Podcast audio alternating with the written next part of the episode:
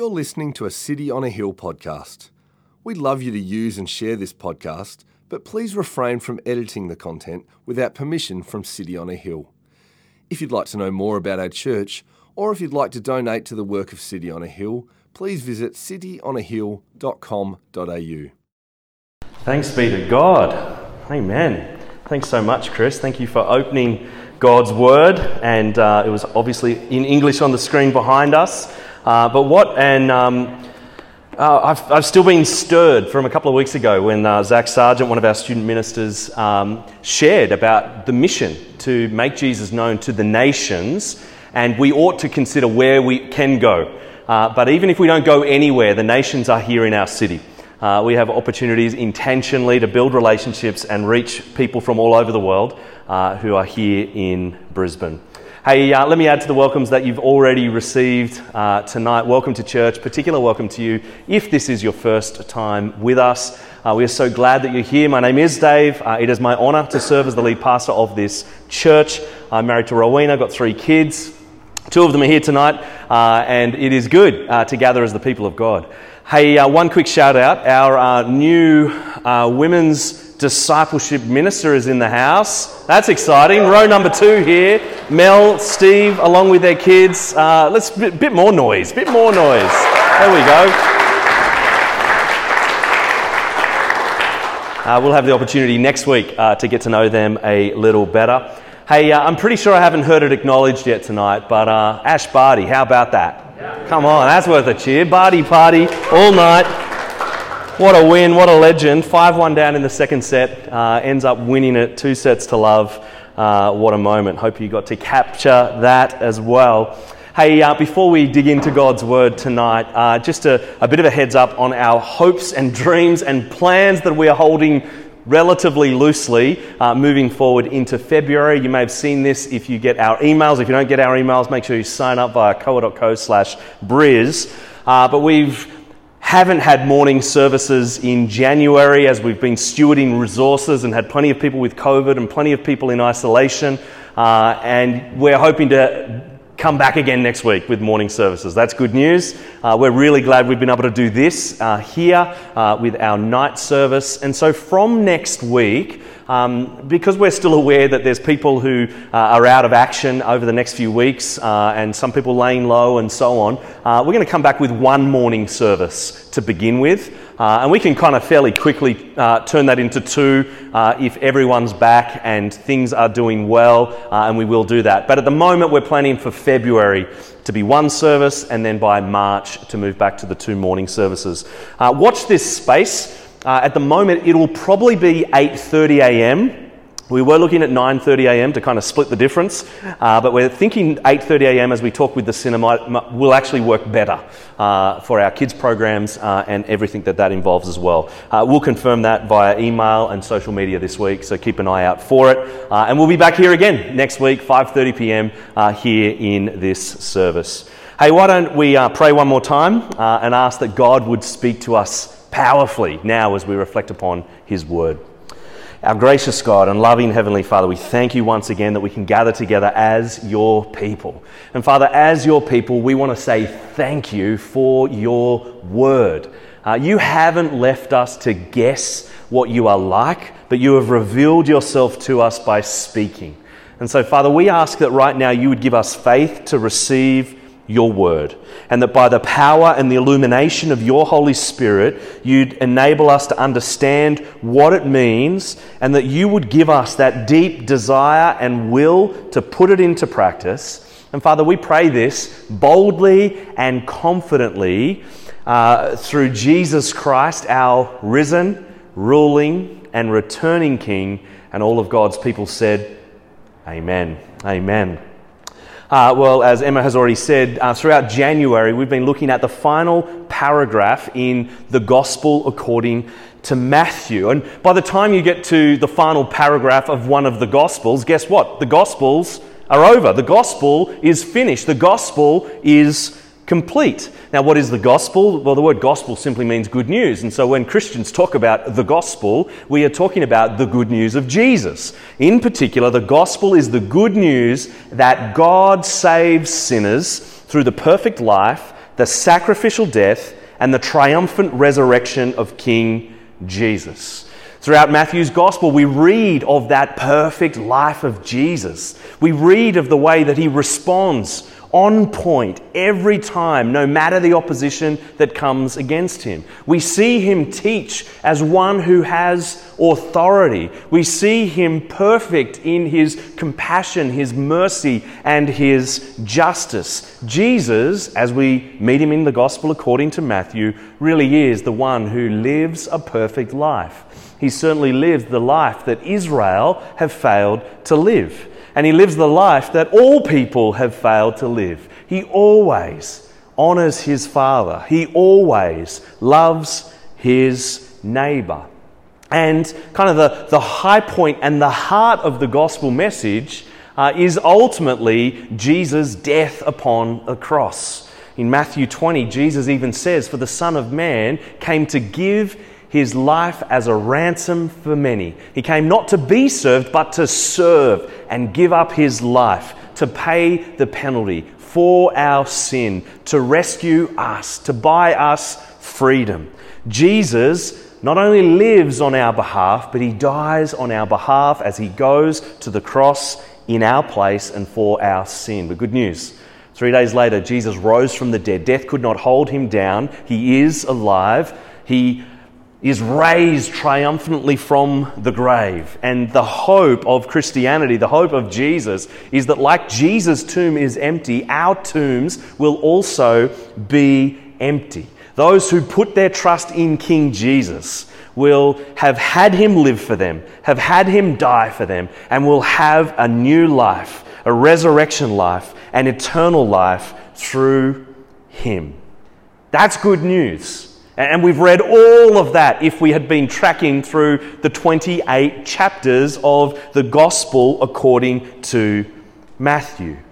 Is that good news? Amen? Amen? It's great news. Now, for some of you, this may be new news. And if this is new news, maybe you're not yet a follower of Jesus. And every week at City on a Hill, we have people who join us who are just investigating the claims of Jesus, who may not have a religious background, who may not currently be a follower of Jesus. If that's you, we are so glad that you are here. You are welcome every week as we consider Jesus.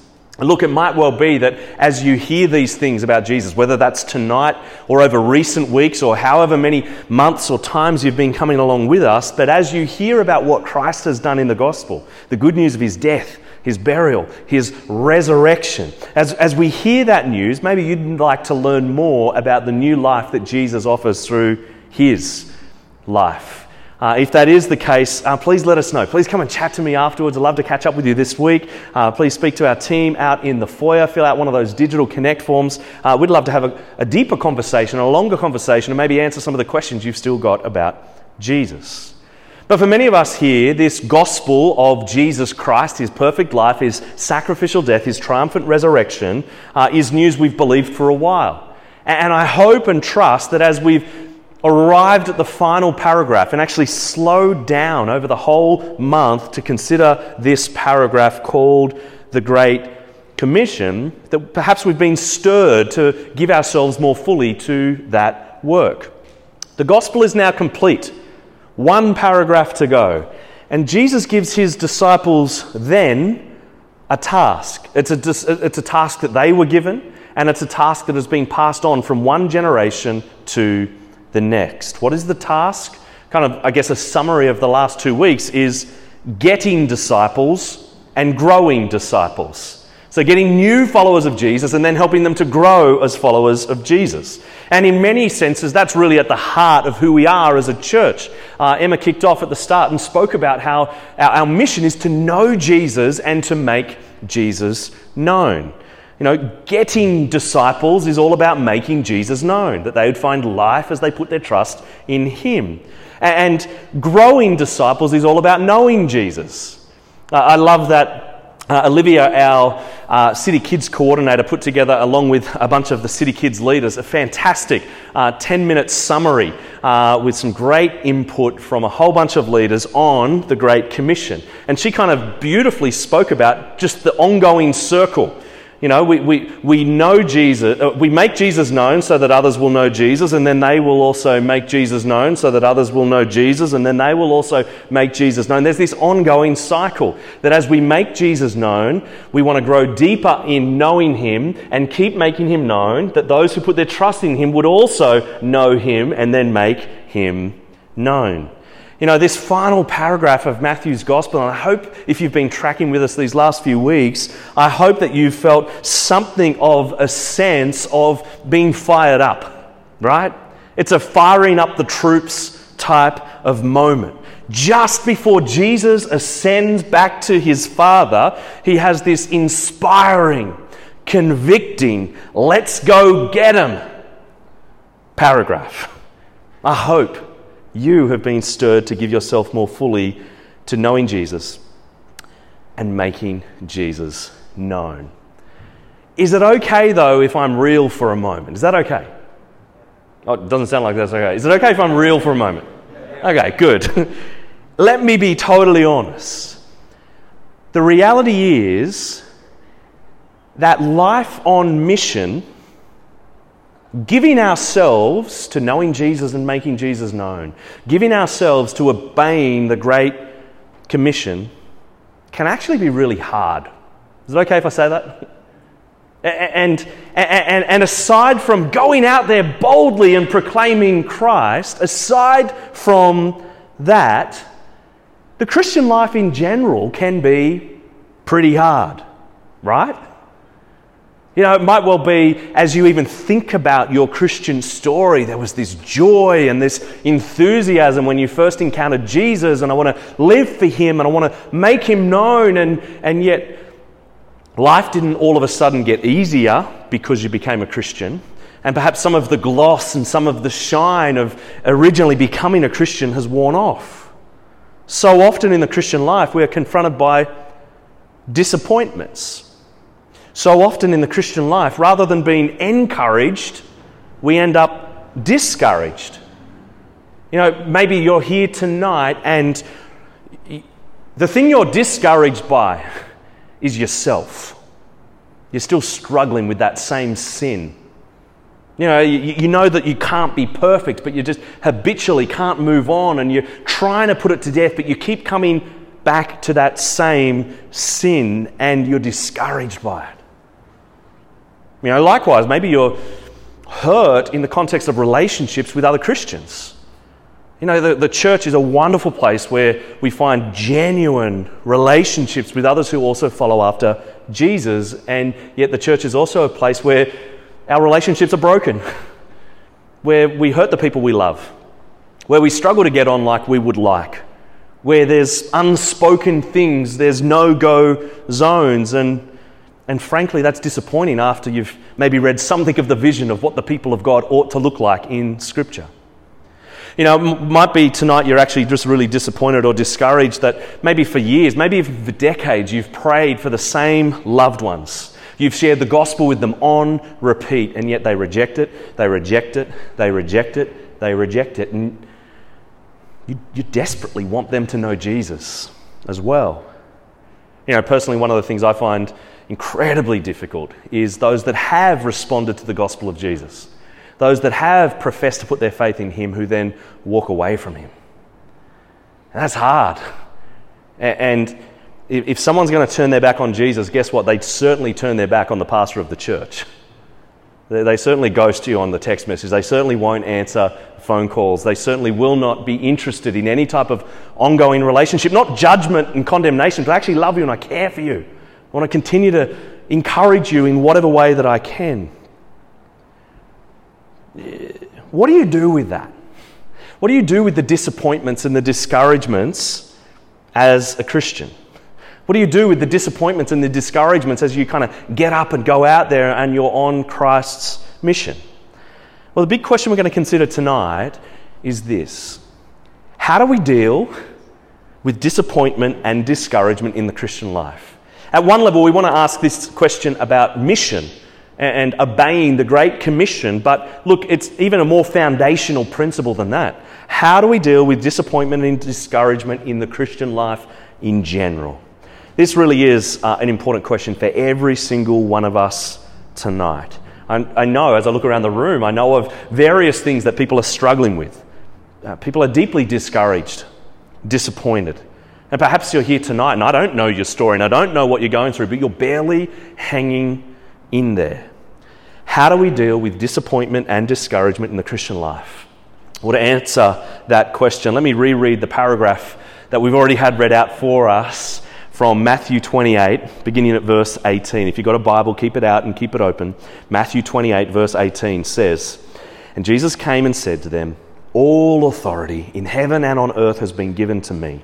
Go therefore and make disciples of all nations, baptizing them in the name of the Father and of the Son and of the Holy Spirit, teaching them to observe all that I have commanded you.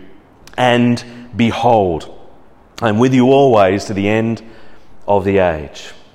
How do we deal with disappointment and discouragement in the Christian life? Well, there's two things I want you to see in the final sentence. Two things I want you to see in that final sentence, the second half of verse 20. Two things to believe. Number one is that Jesus is with us, and number two is that Jesus is coming back. These are the two things I want to urge you to take hold of tonight, to believe wholeheartedly to be true. That Jesus is with us, number one, and number two, that Jesus is coming back. Have a look at the verse with me. Uh, verse 20 again, it says, And behold, I am with you always to the end of the age. We're going to look at those two phrases. We're not going to talk about and behold for much, other than and behold. Listen to the rest of the verse. I am with you always to the end of the age. Uh, if you've got a Bible, keep it out and keep it open. We're going to uh, spend some time, obviously, there in verse 20, but we're going to venture into some other parts of Matthew's Gospel uh, and indeed other parts of the New Testament as well. Who's ready for the first of those things? Come on. Number one, uh, believe that Jesus is with us. If you're writing notes, number one, Jesus is with us. That first part of the final sentence, Jesus says, I am with you always. As a wonderful word of assurance from Jesus. And as a wonderful invitation to believe the word of Jesus that Jesus is with us. Jesus is with his disciples who were there on that mountain receiving that word, and Jesus continues to be with all who follow him. You know, in Matthew's gospel, we won't turn there, but in Matthew chapter 1, verse 23, remember it said, Behold, the virgin shall conceive and bear a son, and they shall call his name Emmanuel, which means God with us. Before Jesus is even born, we see that Jesus is Emmanuel in fulfillment of all of God's promises in the Old Testament. Jesus arrives, his name is Emmanuel because in him we have God come amongst us. God is with us. And then the, the experience of the disciples, and we don't learn a lot about Jesus' early life, but there's kind of this three year window where the Gospels really zoom on in. And for three years of Jesus' earthly ministry, Jesus is with his disciples. They traveled, they ate, they camped, they ministered, they grieved, they rejoiced. They did these things together. Jesus was in their midst, God was in their midst. You know, one of the key turning point moments in Matthew's gospel, in Matthew chapter 16, again, we won't turn there, we won't spend long here, but in Matthew chapter 16, Peter has just confessed that Jesus is the Christ, that is, the promised King of Kings, the Messiah, the anointed one. And then Jesus says these rousing words He says, I tell you, Peter, you are Peter, and on this rock I will build my church and the gates of hell shall not prevail against it. Jesus is building his church. And as hard as the enemy may try, Jesus will continue to build his church. The enemy will try to dismantle this project. The enemy will try to cut it down, but Jesus will continue, and the gates of hell will not prevail against it. Now, when when you kind of imagine being with Jesus in Matthew 28 on that mountain during this final paragraph of the gospel moment, you can imagine a little bit of confusion, can't you? Think about it for a moment. Jesus is Emmanuel, he is God with them. Jesus has shared his life with them over some grueling years, and Jesus has promised that he will build his church through them. And the Great Commission has just begun with this declaration that Jesus has all authority in heaven and on earth. You know, Jesus is the King of the kingdom, and yet, while this final sentence of the gospel says Jesus is always with them, we know what's about to happen. What's about to happen between now and the book of Acts, which is kind of the Gospels part two? Jesus is about to ascend back to his Father's right hand. You know, we've got the King of the kingdom who has lived, who has died, who has been raised again. He is building his church, and yet, what good is it to have a kingdom without the presence of the King? How is it possible for Jesus to continue to be with his people? How can Jesus say, I am with you always, and then exit? Leave. How can that be possibly true? Well, the answer is the Spirit of Jesus. The Spirit of Jesus, the Holy Spirit, will come. You know, the, the gospel is the triune God at work in the world. What do I mean by triune? Well, it comes from the word Trinity. What do I mean by the word Trinity? Well, it comes from two words, tri and unity. And what, is, what does that mean? Well, uh, unity, there is one God. There is only one God uh, to be worshipped. Uh, and yet there are three persons within the one Godhead. One God but three persons in the Godhead. And throughout the Gospels, we see the way that Father, Son, and Spirit are at work to fulfill their mission in the world. God the Father sends God the Son into the world on a mission. Having completed his earthly mission in his life, in his death, and in his resurrection, uh, God the Father and God the Son then send God the Spirit so Jesus is about to ascend back to the Father's right hand. And so Father and Son are going to send the Holy Spirit to dwell in all of God's people. Uh, and, then, uh, wonderfully, like mission is all about how God, the triune God, invites us in to be part of his mission in the world.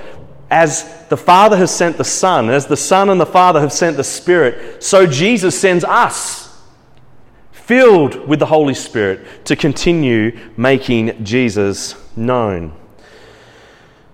You know, not long before uh, his death and his resurrection, kind of in the, the lead up to it, um, Jesus prepared his disciples for the coming of the Holy Spirit. Uh, John 14, 15, 16, uh, those three chapters are a stunning uh, section of Scripture. I'll get you to turn there because we'll spend a couple of minutes here in John 14 uh, and John 16, and we'll look at a few verses together.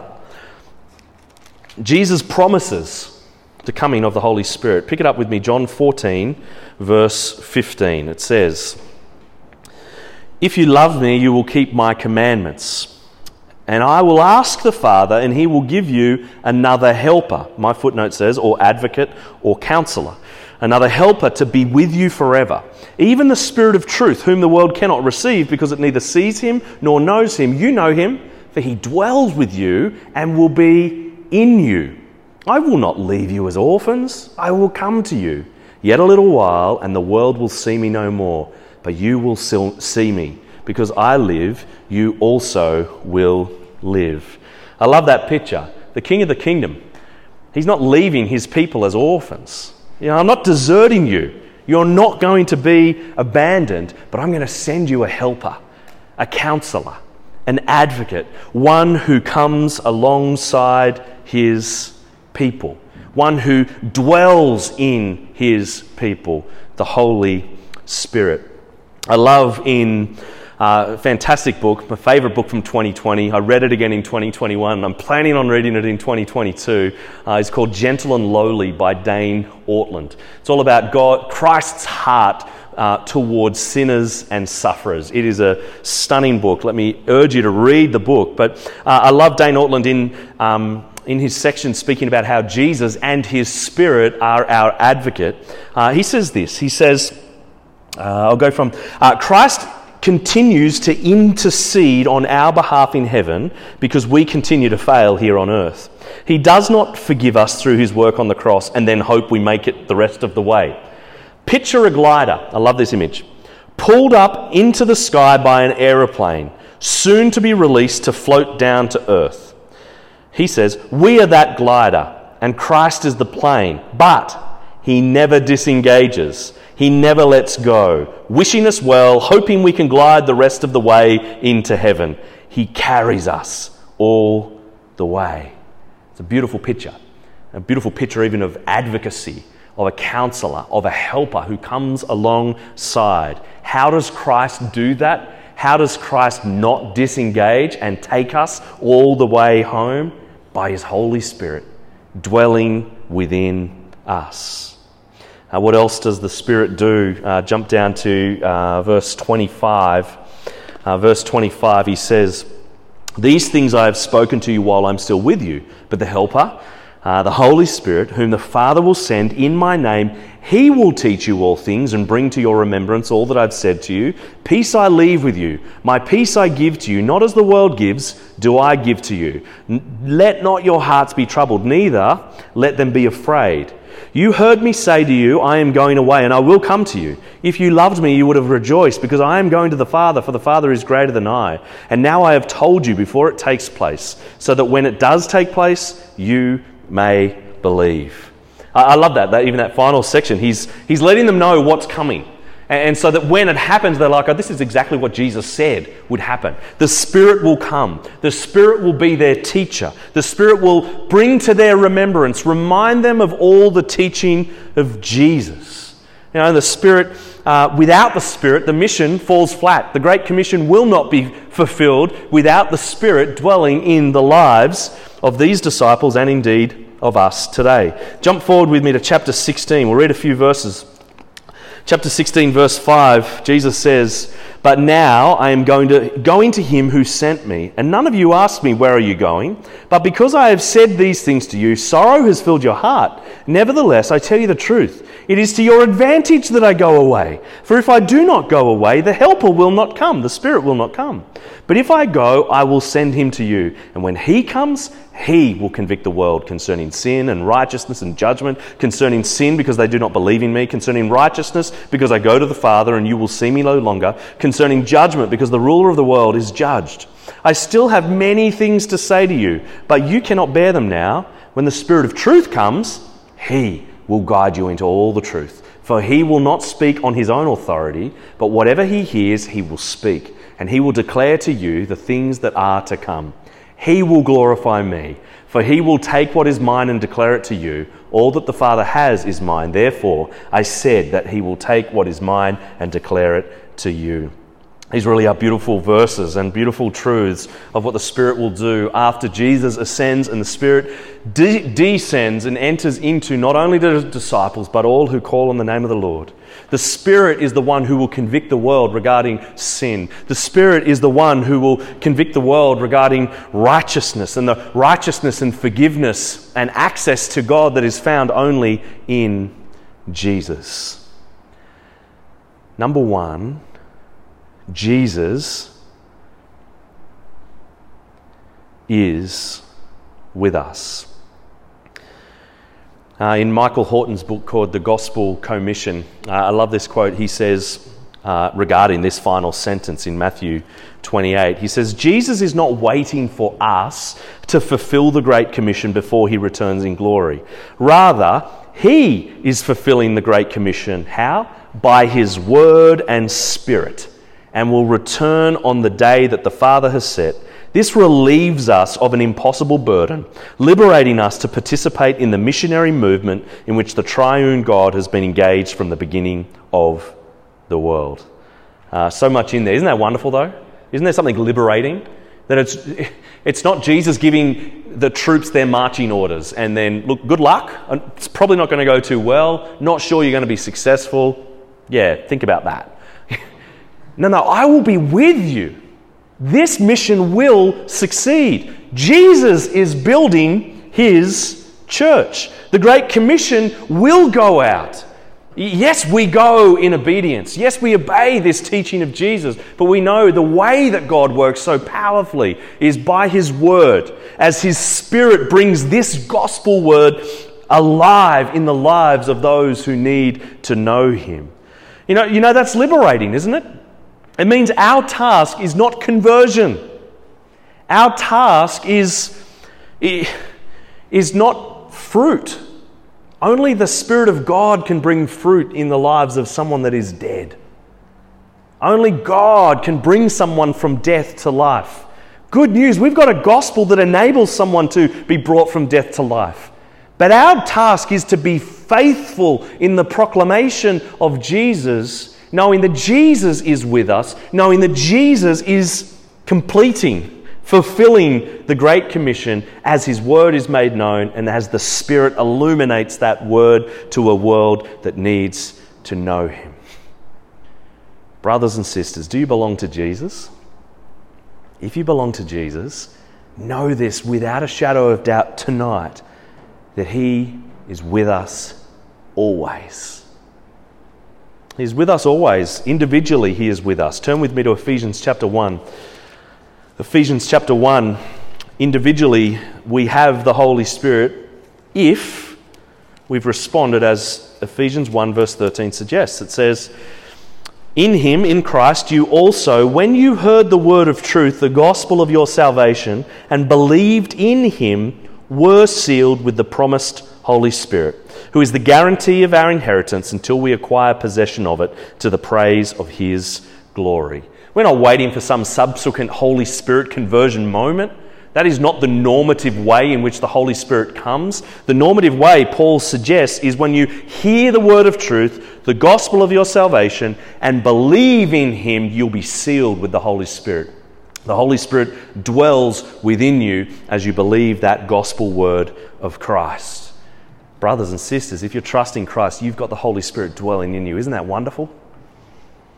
but not just individually, corporately, as the people of God, not just the persons of God, but the people of God. We have the Spirit doing something among us as we gather together as His people. Turn the page to Ephesians 2, verse 18. It says, For through Jesus we have we both have access in one spirit to the Father. So then, you're no longer strangers and aliens, but you're fellow citizens with the saints and members of the household of God, built on the foundation of the apostles and prophets. Christ Jesus himself being the cornerstone, in whom the whole structure, being joined together, grows into a holy temple in the Lord. In him. Verse 22. You also are being built together into a dwelling place for God by the Spirit. God is at work among us. God's Spirit is, is building within us a dwelling place, not just individual tents, but a, the people of God, with God dwelling in our midst, being built together in love.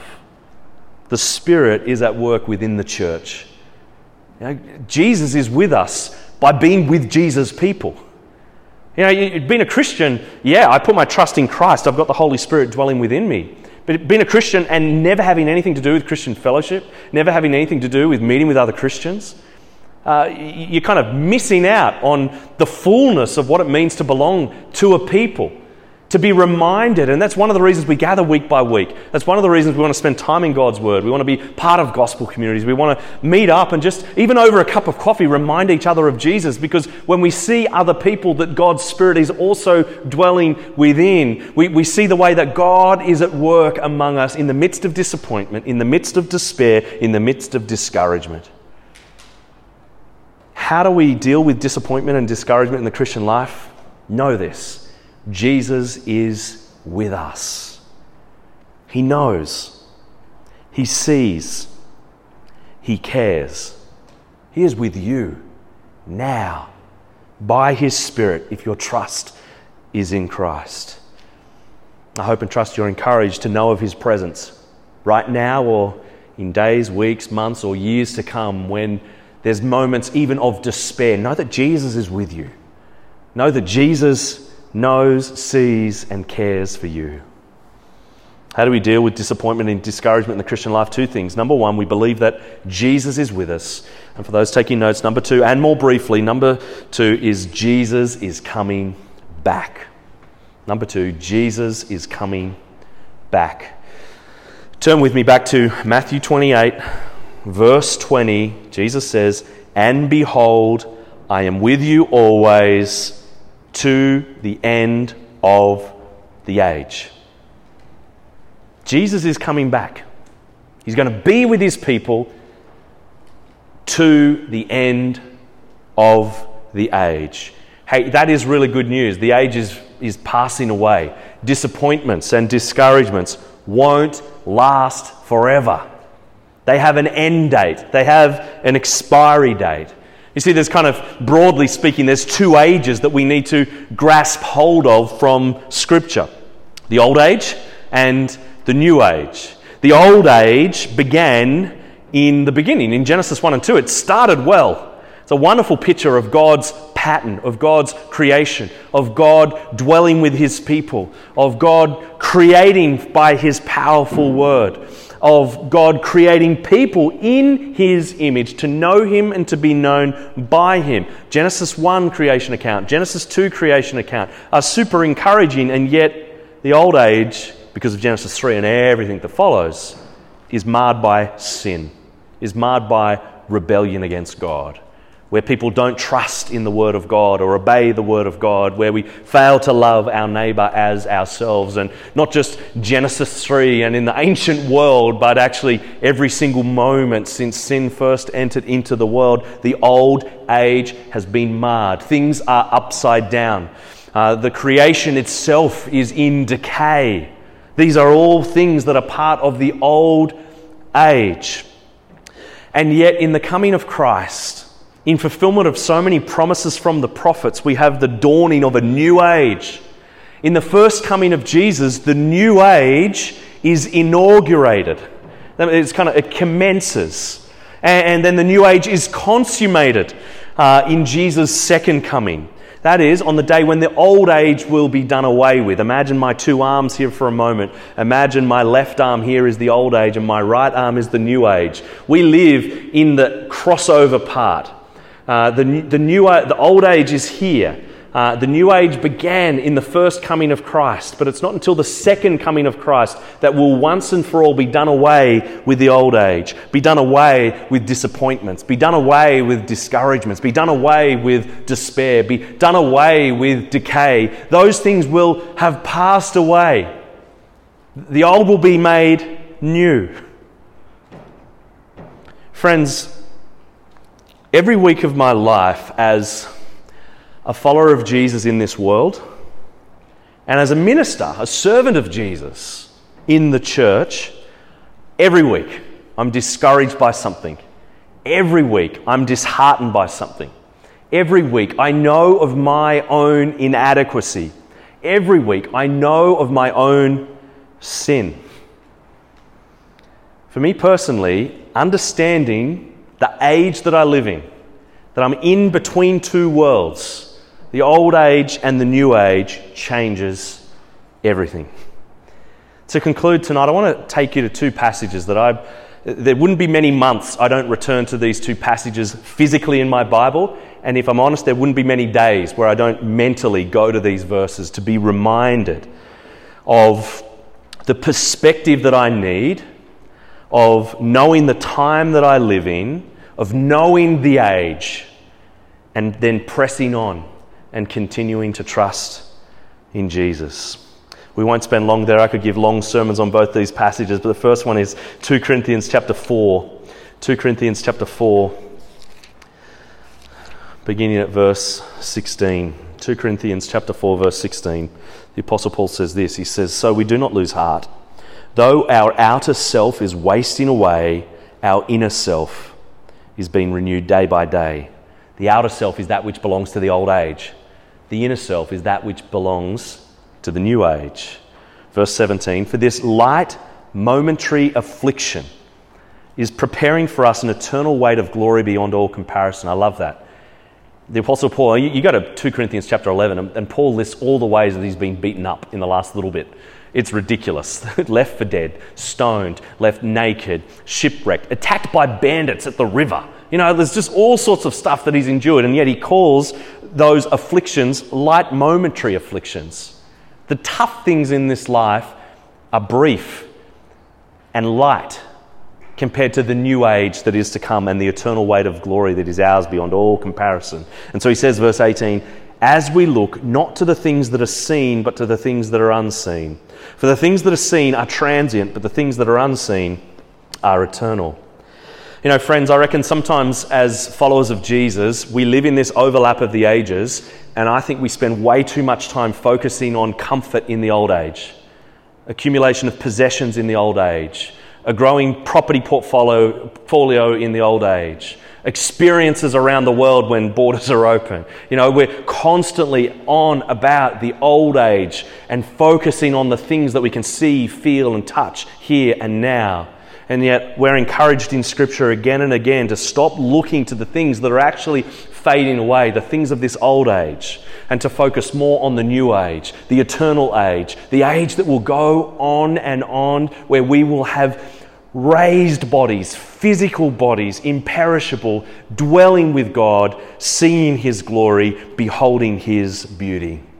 You know, it, it's a tricky time to live in. It's a time where we've actually got to stake our lives on the Word of God and not on the things that we can see around us and not on the experiences, good or bad, that are in our lives, but we stake our lives on this eternal Word and the promise that it holds out for all who keep trusting in Jesus. The final verse is Revelation chapter 21. Remember the context Jesus has said, I will be with you to the end of the age. Here is this wonderful snapshot and glimpse of the end of the age. And it is stunning. Now, fill your hearts and your minds with the image uh, with the vision of what Revelation chapter 21 gives to us. The Apostle John says this He says, Then I saw a new heaven and a new earth. For the first heaven and the first earth had passed away, the old age, and the sea was no more. And I saw the holy city, New Jerusalem, coming down out of heaven from God, prepared as a bride, adorned for her husband. And I heard a loud voice from the throne saying, Behold, the dwelling place of God is with man. He will dwell with them. They will be his people, and God himself will be with them as their God. You know, in the Old Testament, the dwelling place of God is in a tent, is then in a temple. In the New Testament, it's Jesus. Hanging out with Jesus, you, you, you've got the dwelling place of God. Now, for us, we, ha- we are the dwelling place of God because God is in us by his Spirit. But this is a day that is coming when we will see him with our eyes, where we will feel him, where we will touch him, where we will be in his presence. We will be his people. He will be our God. And look at verse 4. He will wipe away every tear from their eyes. Remember those same nail pierced hands of Jesus that have already suffered in our place uh, in the first coming of Christ. He is going to return and those hands that have suffered will wipe every tear from our eyes, and death shall be no more. Neither shall there be mourning, nor crying, nor pain any more. For the former things have passed away, for the old age has passed away. Verse 5 And he who was seated on the throne said, Behold, I am making all things new. And he said, uh, also he said, Write this down, for these words are trustworthy and true. Friends, can you see it? You can't feel it and you can't touch it and you can't kind of grab hold of it like the tangible things in this old age, and yet this is what drives us forward. This is what enables us to deal with disappointment. This is what enables us to deal with discouragement. This is what enables us to keep trusting Jesus. And even if we've been beaten down, to get back up and keep making Jesus known to the ends of the earth, knowing He is with us and He will be with us until He returns. I remember hearing uh, some years ago the story of Florence Chadwick. She was a long distance swimmer, and in 1952, uh, Florence attempted to swim the 26 miles between the Catalina Island and the California coastline. Uh, as she began, she was flanked by small boats that watched uh, for sharks uh, and were prepared to help her if she got tired or hurt. Uh, and after about 15 hours, the thick fog began to set in. Now, Florence at that point began to doubt her ability, and she told her mother, uh, who was in one of those boats, that she did not think she could make it. Uh, and so she swam for another hour before being asked to be pulled out, unable to see due, the coastline due to the fog. As she sat in the boat, as she sat in the boat, having quit the race, she found out that she'd swapped, stopped swimming just one mile away from a destination, uh, 1.6 kilometers away from the shoreline. And here's what she said She said, All I could see was fog. If I could just see the shore, I think I would have made it. Two months later, she tried again. The exact same thick fog set in, but this time she succeeded in reaching Catalina. And this is what she said. She said that she kept a mental image of the shoreline in her mind as she swam. She was able to continue the race. She couldn't see through the fog that was before her. But mentally, she was reminded no, no, there's a finish line. There's an end in sight. Even if I can't see it, it's there. I'm going to keep swimming. I'm going to keep swimming. I'm going to keep going. And I know that I'll reach that shoreline. Brothers and sisters, in the midst of the, the fog of 2020 that's kicked on into 2021, that's kicked on into 2022, and guess what? Even if there's a pandemic that's over by 2023, there'll still be fog. There'll still be disappointments. There'll still be hardship. And there'll still be the wonderful promise from Jesus that He is with us and He will be with us till the end of the age. And so let's keep our eyes fixed on Him. Let's keep swimming.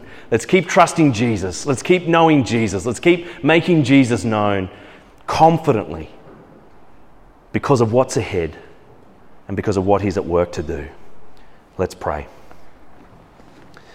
Our gracious God and loving Heavenly Father, we are thankful uh, for this last month and this opportunity we have had to consider a, a rousing uh, commission from the Lord Jesus to, to make disciples of all nations to teach people to follow after Jesus. And Father, as we think about this mission, we are thankful for those that have come before us in obedience to this co-mission. And Father, we ask that you would send us out to continue this mission here in our city and indeed to the ends of the earth. And Father, when we are confronted by disappointments and despair and inadequacy and frustration and fog and everything that is part of living in the old age, may we know that we are members of the new age. May we keep in mind Christ that finish line. May we know of His presence with us now by His Spirit, and may we know of that day that is soon to come when those nail pierced hands will wipe away every tear from our eyes. Father, speed that day. Um, while we wait, help us to keep encouraging each other to swim, to press on, to trust Jesus, to give ourselves to His mission in this world. And it's in His name and for your glory that we all pray. Amen. Thank you for listening to our podcast. If you'd like to know more about our church, or if you'd like to donate to the work of City on a Hill, please visit cityonahill.com.au.